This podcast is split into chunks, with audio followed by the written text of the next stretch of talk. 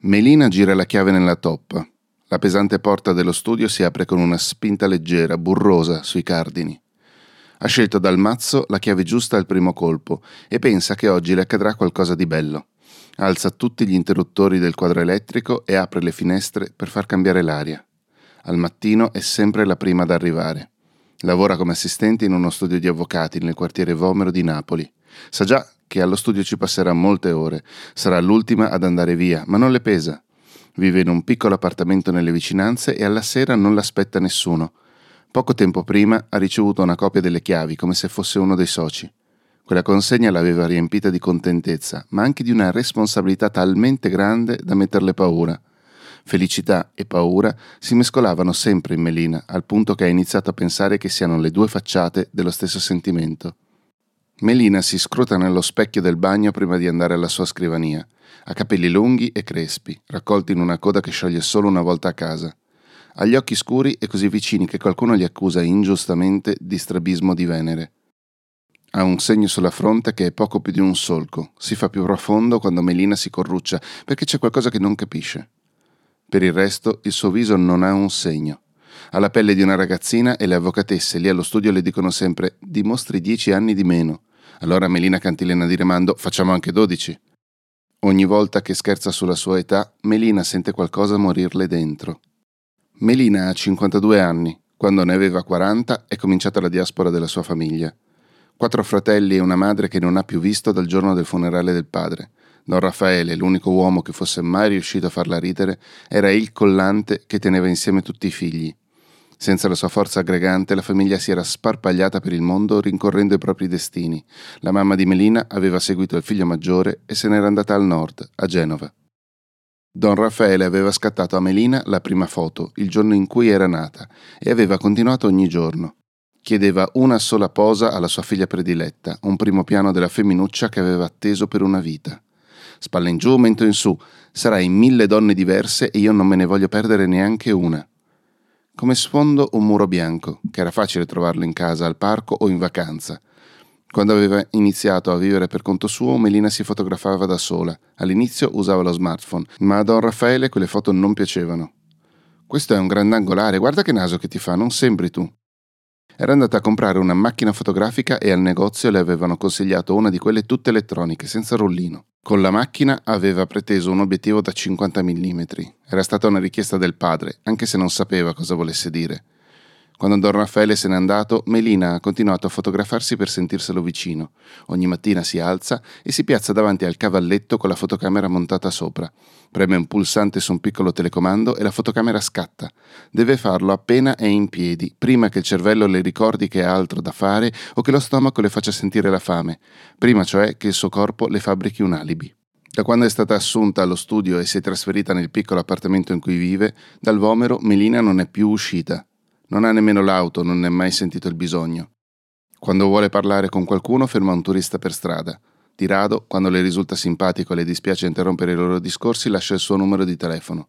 Dopo qualche ora l'altro telefona, ma Melina ha già cambiato idea e per l'ansia che prova nel sentire quegli squilli mette lo smartphone in bagno, nel punto più lontano da dove di solito sta seduta, uno sgabello di legno vicino alla finestra del soggiorno. L'altro alla fine desiste, per noia o credendo di aver ricevuto un numero sbagliato. Melina esce dallo studio alle 7.20. A quell'ora l'estate serra ancora le sue dita umide intorno al collo di chi passeggia in cerca di frescura. Melina capisce subito che non ha voglia di tornare a casa. Quando imbocca via Luca Giordano, si ferma a osservare la fiumana di gente che scorre tra i tavolini da Ideor. Si accorge presto del gigante dalla faccia larga, coi riccioli bagnati dal sudore schiacciati sulla fronte, impalato com'è in mezzo a tutte le persone che si muovono intorno. Lei e il gigante sono gli unici due fermi nella corrente. Ha un inizio di stempiatura e le guance appena cascanti. Melina lo giudica intorno alla quarantina. Sul petto ampio il gigante porta una fotocamera dalla tracolla troppo stretta e a Melina ricorda un San Bernardo, uno di quegli enormi cani che fanno tenerezza ma anche tanta paura. You lost? Ti sei perso? gli dice Melina parandosi davanti. Sì e no. La risposta del gigante, in bilico tra due estremi, mette Melina in allarme, al punto che è lui a dover prendere l'iniziativa. Abito qui nel quartiere, non sono un turista e allungandole la mano le dice il suo nome. Sergio. E Melina risponde col suo.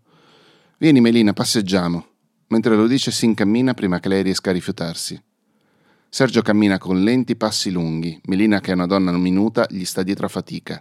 Sergio gira la testa di continuo, sopra alla folla, come se cercasse qualcuno. Tiene il braccio destro piegato e la mano sulla fotocamera. Poggia il pollice sull'interruttore dell'accensione della macchina, teso come l'indice di un cowboy sul grilletto della pistola. Qui dove adesso c'è il supermercato c'era il vecchio cinema con i seggiolini di legno, te lo ricordi? Sergio indica una delle traverse che scendono verso via Gemito.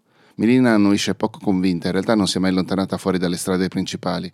Sergio non la guarda mai, ma è come se fiutasse quello che pensa. Quindi vivi qui anche tu, ma da poco tempo e ti senti ancora un ospite. Si vede così tanto?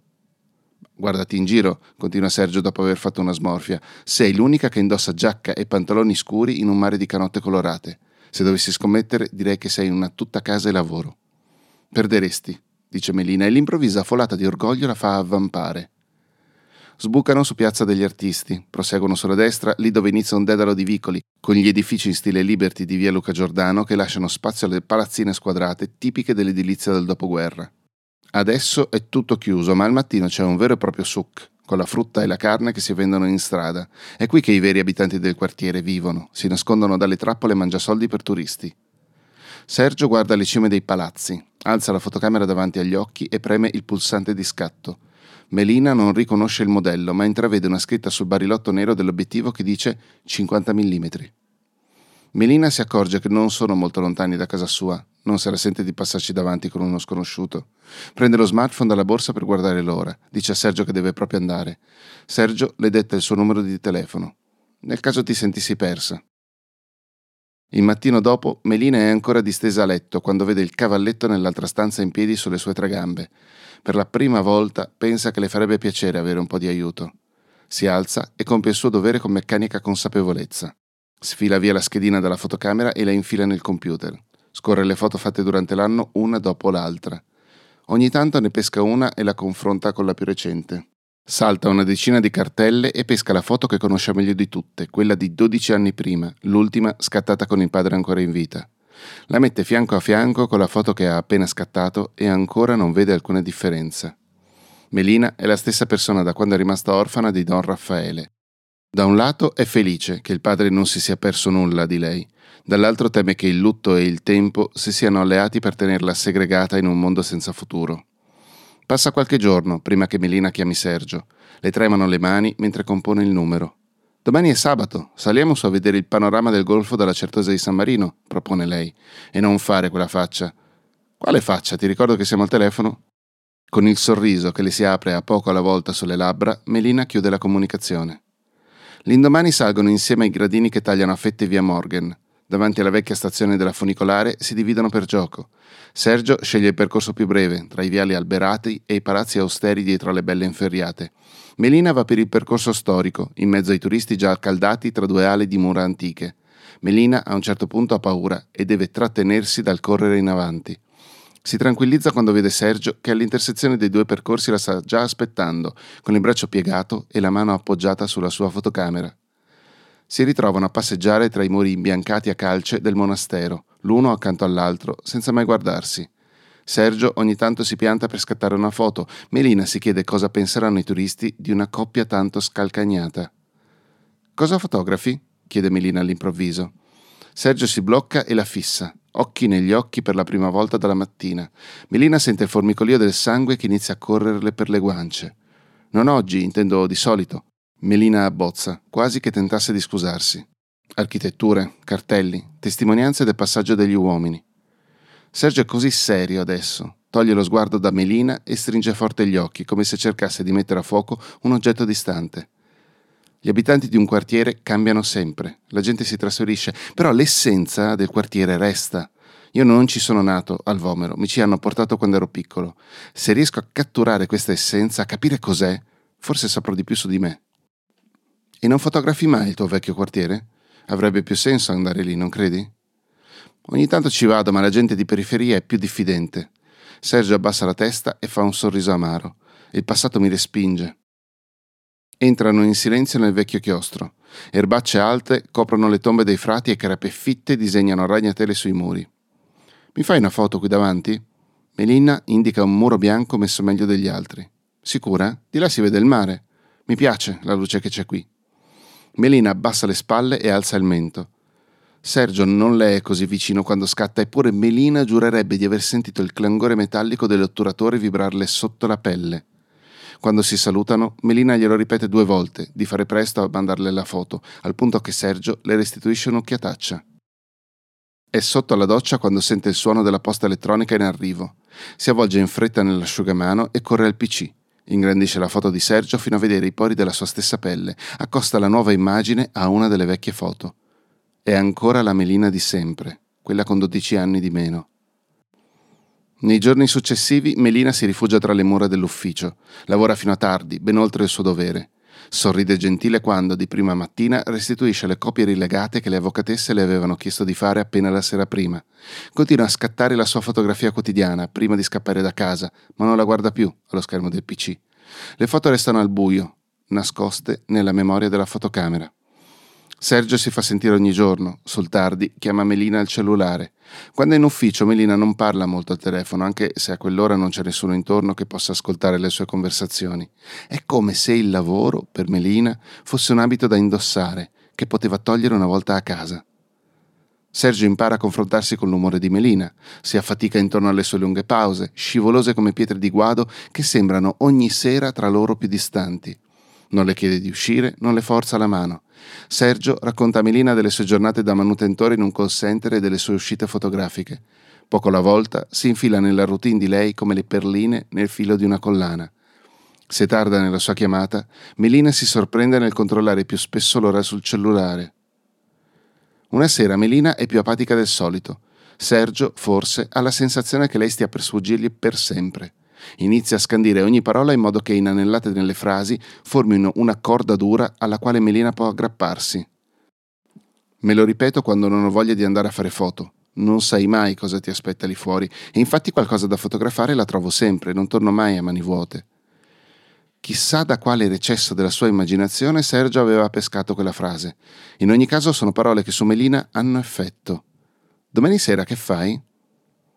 Melina e Sergio si rivedono sul corso principale, nel punto dove si erano conosciuti quasi tre settimane prima. Melina è passata da casa a cambiarsi, ha un abito lungo di lino bianco e una grossa borsa da mare appoggiata alla spalla. Per una volta ha sciolto la matassa di capelli neri sulle spalle. Spalanca la bocca della sua borsa davanti a Sergio, che non sa cosa fare. Avanti, metti la macchina qui dentro, stasera niente foto, fidati di me. Sergio esegue poco convinto. Menina lo prende per un braccio e lo spinge fino a una pizzeria, già presa d'assalto dai turisti. Quando riescono a sedersi non parlano molto, ancora meno si guardano, distratti dal chiasso che c'è tutto intorno, dai turisti che sembrano sempre spaesati, dalla danza dei camerieri che si destreggiano tra le cento mani alzate. Finalmente Melina ordina una pizza tutta farcita, mentre Sergio chiede un'insalata. Quando il cameriere arriva inverte la comanda. Sergio guarda perplesso gli strati sovrapposti di carciofini, funghi, salsiccia, pomodorini rossi e gialli. Assaggiala, era destino, gli fa Melina. Tu credi nel destino? Sergio sorride sarcastico mentre taglia via uno spicchio di pizza. Arriva per tutti il momento, risponde Melina tutta compita.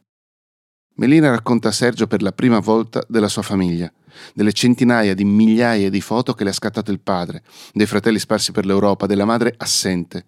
Man mano che porta fuori dalla testa le sue ansie, le vede rimpicciolirsi a poco a poco. Anche Sergio si lascia andare e parla a Melina dei genitori, della loro scelta di dargli occasioni migliori in un quartiere ricco, di quel sacrificio vano che l'ha lasciato per sempre senza radici. All'uscita del ristorante, dei turisti giapponesi, prima di mettersi in posa, mettono una fotocamera tra le mani di Sergio, che all'indirizzo di Melina allarga le braccia.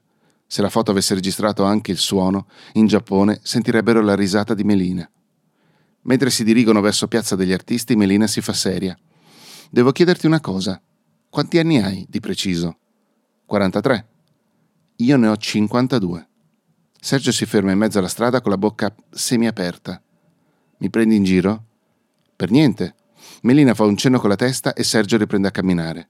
È un problema per te, ce lo vedi un futuro con una donna tanto più grande?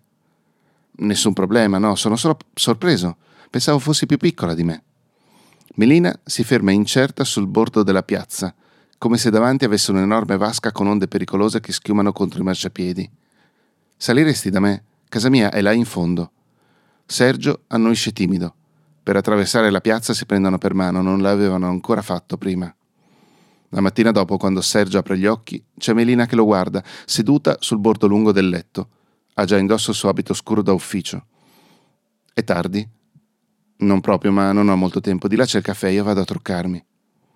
Melina esce dal bagno e trova Sergio in soggiorno, piegato sulle ginocchia, che fissa la fotocamera di Melina sul cavalletto da vicino. Vuoi, vuoi che. chiede Sergio, indicando a Melina la fotocamera. Non c'è bisogno, penso che passerò. Melina si passa un dito sulla fronte seguendo il segno. Sì, oggi passo. Melina imbocca il portone del suo ufficio insieme a una delle avvocatesse. Arrossisce anche se il suo ritardo è di pochi minuti. L'altra fraintende l'imbarazzo di Melina e sorridendo le appoggia una mano sulla spalla. Melina lavora tutto il giorno e per le nove di sera è a casa. In piedi davanti allo specchio del bagno si strucca gli occhi. È un'operazione ordinaria, eppure non riesce a portarla a termine. C'è qualcosa che la distrae, ma non capisce cosa. All'inizio non riesce a metterlo a fuoco, vede solo la ruga al centro della fronte che le si increspa. Poi lo trova, quel qualcosa. Si gira di tre quarti e poi di nuovo di fronte. Ha bisogno di una controprova e si ricorda che all'ingresso c'è un altro specchio. Lì può vedersi sotto una luce diversa. Una ciocca di capelli all'altezza della tempia sinistra ha del bianco alla radice. È sicura che non ci fosse prima. Quel suo viso lo conosce a memoria. Attraversa il soggiorno per frugare nella borsa, prende il cellulare e lo spegne. Ha bisogno di star da sola, di dormirci su. Al mattino la ciocca sporca di bianco è ancora più evidente ora che la luce del giorno passa dalla finestra del bagno. Melina si siede in soggiorno nel suo posto preferito, tira sulle ginocchia e ci appoggia le labbra. Dopo qualche minuto va a prendere il cellulare. Quando lo accende trova una chiamata di Sergio alle 22.44. Il telefono di Sergio non fa due squilli che Melina sente già la sua voce. Mi ha chiamato prima di entrare al lavoro, devo preoccuparmi? ho deciso di partire. Sergio non chiede per dove né per quanto tempo, aspetta che Melina sia pronta a dirglielo, che gli serva la novità un boccone amaro alla volta. Chiedo in ufficio se posso stare fuori un mese, voglio vedere mamma per prima, poi vado da tutti gli altri. È per colpa mia? Eh, colpa o merito? Beh, insomma, ci siamo capiti. Sì e no. La risata di Melina scioglie il groppo che le bloccava la gola e le faceva tremare la voce. Poi torna a farsi seria. Torno, Melina sceglie una strada diversa per andare in ufficio, una che non ha mai fatto prima. Vuole che le si imprimano nella mente il suono delle botteghe che aprono, i profumi che escono dai laboratori dolciari, le facce assonnate degli studenti delle medie. Melina non aveva mai preso un giorno di ferie e allo studio nessuno ha il coraggio di contrastare la sua richiesta, per quanto a molti, a giudicare dalle facce, sembri una stramberia. Alla sera Melina ragiona sulle parole che dirà alla madre tra poco al telefono mentre appoggia le sue cose nella valigia aperta. Lo smartphone sul comodino lampeggia brevemente per una notifica di un messaggio in arrivo. Un lavoro da manutentore lo trovo anche tra un mese, quindi se mi vuoi vengo con te. Melina si siede sul letto e rilegge il messaggio di Sergio un paio di volte con cautela, come se ogni passaggio degli occhi sullo schermo possa muovere i pixel neri e cambiare il significato delle parole. Melina non può rispondergli, deve fare prima i conti con i segnali che le arrivano dal corpo. Non potrà rispondere finché non avrà capito come può mettere tanta paura la felicità. Le foto di papà è un gran bel racconto di Alfredo Giacobbe che scrive per l'ultimo uomo, ha scritto per Sky Sport e Minima e Moralia. Lo trovi su Twitter, al profilo adesso lo apro così ti dico, eh, è eh, hashtag la underscore maledetta. Um, grazie Alfredo per questo gran racconto. Abbiamo già pubblicato un racconto di Alfredo, mi pare a giugno, fammi controllare. Sì, si intitolava il 13 di agosto, era proprio del primo di giugno. E, insomma, Alfredo è bravo come ovviamente tutte le persone che noi di Inutile pubblichiamo. Chi siamo noi di Inutile? Beh, vai su rivista.inutile.eu e scopri tutto quello che facciamo e noi ci sentiamo la prossima settimana. Ciao, grazie.